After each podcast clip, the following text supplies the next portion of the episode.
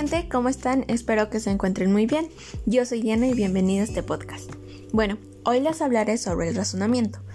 Para comenzar, ¿qué es el razonamiento?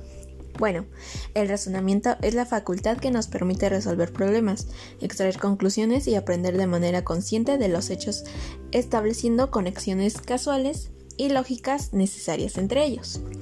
Ahora les presentaré los tipos de razonamiento. En primer lugar, tenemos al razonamiento deductivo. Esta es la actividad de la mente que permite inferir necesariamente una conclusión a partir de una serie de premisas. Un ejemplo de razonamiento deductivo sería, todos los perros tienen cuatro patas. Bobby es un perro, por lo tanto Bobby tiene cuatro patas. El siguiente es el razonamiento inductivo. Bueno, este es el contrario y opuesto al deductivo. ¿Qué quiere decir esto? ¿Qué es el método inductivo? Funciona a partir de generalizaciones apoyadas en observaciones específicas, es decir, al revés.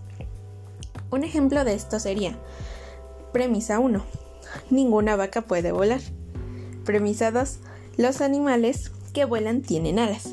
En conclusión, las vacas no tienen alas. Número 3. El razonamiento hipotético deductivo. Este razonamiento se traza de diferentes teorías, para tratar de resolver un determinado problema. Un ejemplo de esto sería, si estudio para el examen, seguramente lo aprobaré. Y tenemos, por último, el razonamiento transductivo.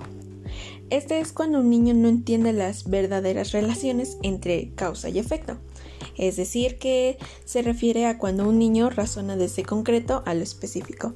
Y un ejemplo de esto sería, si un niño observa que su madre limpia la casa porque vienen visitas, cada que la madre limpie la casa, el niño esperará la llegada de invitados. Y bueno, eso ha sido todo por hoy. Espero que, te, que esta información te haya sido útil.